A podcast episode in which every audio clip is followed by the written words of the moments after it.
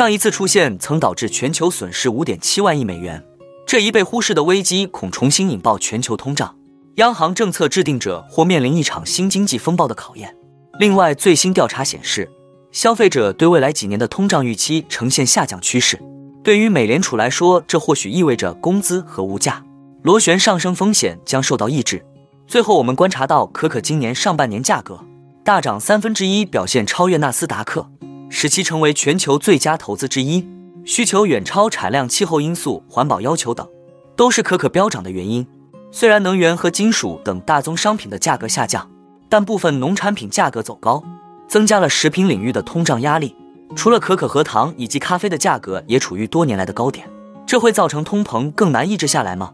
哈喽，大家好，欢迎来到我的财经老师说，带您用宏观经济解读世界金融市场。帮助你掌握趋势，提前实现财富自由的梦想。如果你也对股市投资理财以及宏观经济市场感兴趣，记得订阅我的频道，打开小铃铛，这样你才不会错过最新的影片通知哦。那我们就开始今天的节目吧。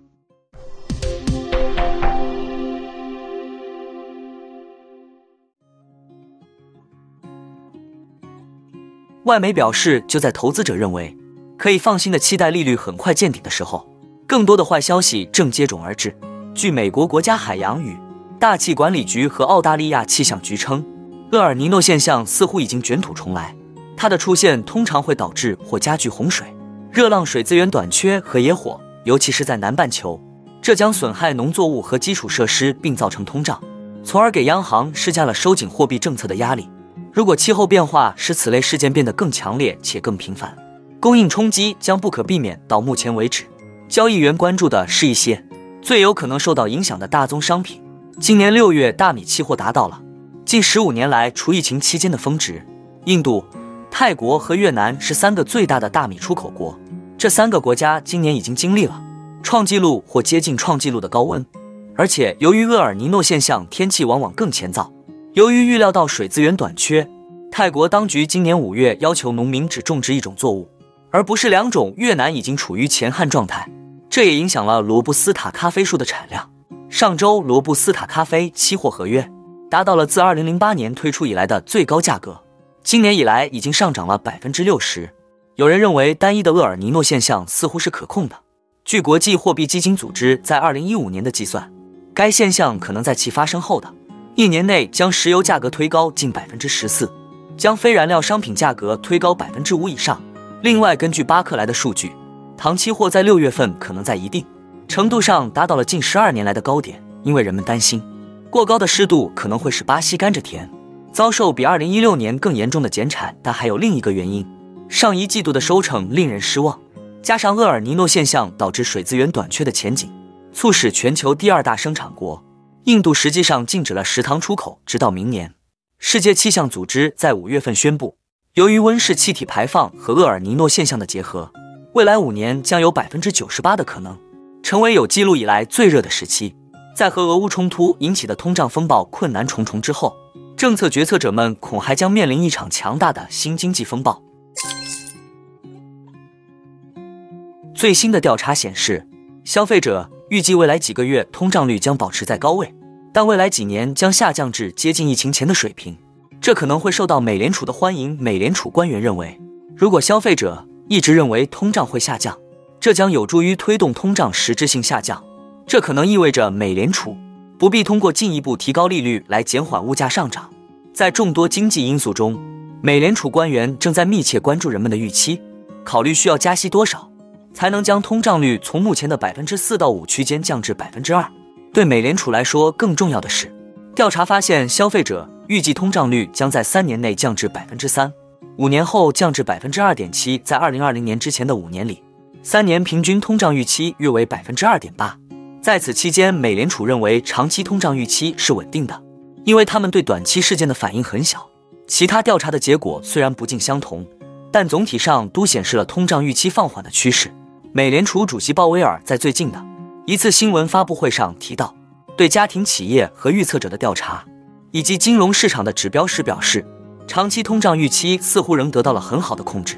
美联储官员之所以关注通胀预期，是因为通胀预期可能会自我实现。他们的思路是，如果预期美国物价会迅速上涨，那么消费者在未来物价上涨之前，之前就会先支付较高的价格，工人们会要求加薪，企业则会在预期劳动力成本上升的情况下提高产品价格，这将导致通胀维持在较高水平。美联储则必须通过提高利率，而非其他方式来打破这种思维定式。但加息可能会导致严重的经济衰退。美国人预计通胀率会下降，部分原因是他们看到通胀率在过去一年中急剧下降。根据美国劳工部的消费者价格指数。通胀率已经从二零二二年六月百分之九点一的峰值降至今年五月的百分之四。其中，消费者最关心的汽油价格在过去一年中大幅下跌。能源数据和分析提供商 OPIS 的数据显示，上周五一加仑普通汽油的平均价格为三点五四美元，远低于二零二二年六月创下的五美元的历史高点。根据纽约联储的调查，美国人认为汽油、教育、医疗和食品的通胀率已经恢复或接近疫情前的水平。可可今年上半年价格大涨三分之一，表现超越纳斯达克，使其成为全球最佳投资之一。可可价格目前正处于至少一九八五年以来的近四十年来最高。强劲的需求、产量短缺，以及全球最大种植区西非的糟糕天气，都是可可飙涨的原因。从全球范围来看，在截至九月三十日的季节内，可可的需求将超过生产约十四万两千公吨，相当于大约三点五五亿磅的巧克力棒。这将导致季末库存较去年减少百分之八，约为一百六十万吨。截至六月四日，全球最大的可可生产国科特迪瓦的可可豆出口量较去年同期下降百分之四点八，为两百一十万吨。与之形成鲜明对比的是，被视为对巧克力需求的指标可可研磨量，去年在亚洲和欧洲创下新高。俄乌冲突令化肥价格上涨，种植者因此减少了使用量，对可可产量产生了负面影响。据国际可可组织。科特迪瓦的可可豆较小，质量不佳。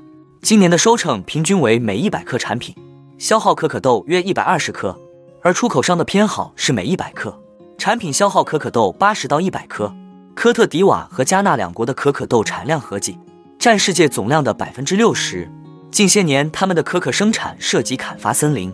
分析称，欧盟最新举措实际上是禁止进口可可，相关立法令扩大产量变得困难。交易员和分析师还表示，对厄尔尼诺的担忧也支撑了较高的可可价格。厄尔尼诺通常会导致西非地区可可产量减少，可可大涨意味着本已价格高昂的巧克力有进一步上升的压力。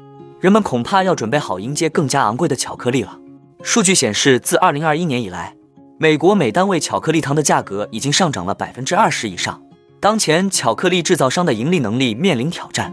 这些企业除了直接提价，还有一系列变相提价方式，包括缩小糖果的大小，用棕榈油或其他成分取代可可脂。但与此同时，厂商们还要确保定价处于人们能够购买的水平。有业内人士指出，可可豆的交易受到影响，买家毁约之前订单推迟，长期订单时有发生。当前的情况是买家很紧张，通常大多数大的可可买家会提前几个月或一年多敲定合同。以确保他们所需的大量产品的定价。然而，在当前价格情况下，买家持保守态度。近几个月以来，虽然能源和金属等大宗商品的价格有所下降，但部分农产品价格却走高，增加了食品领域的通胀压力。除了可可和糖咖啡的价格也处于多年来的高点。那我们今天的节目就先分享到这里。你也喜欢用宏观经济看全球投资的机会吗？如果你也喜欢这样的内容，记得帮我点赞以及订阅分享，YouTube 的大数据就会再推荐类似的影片给你哦。那我们下一支影片见了，拜拜。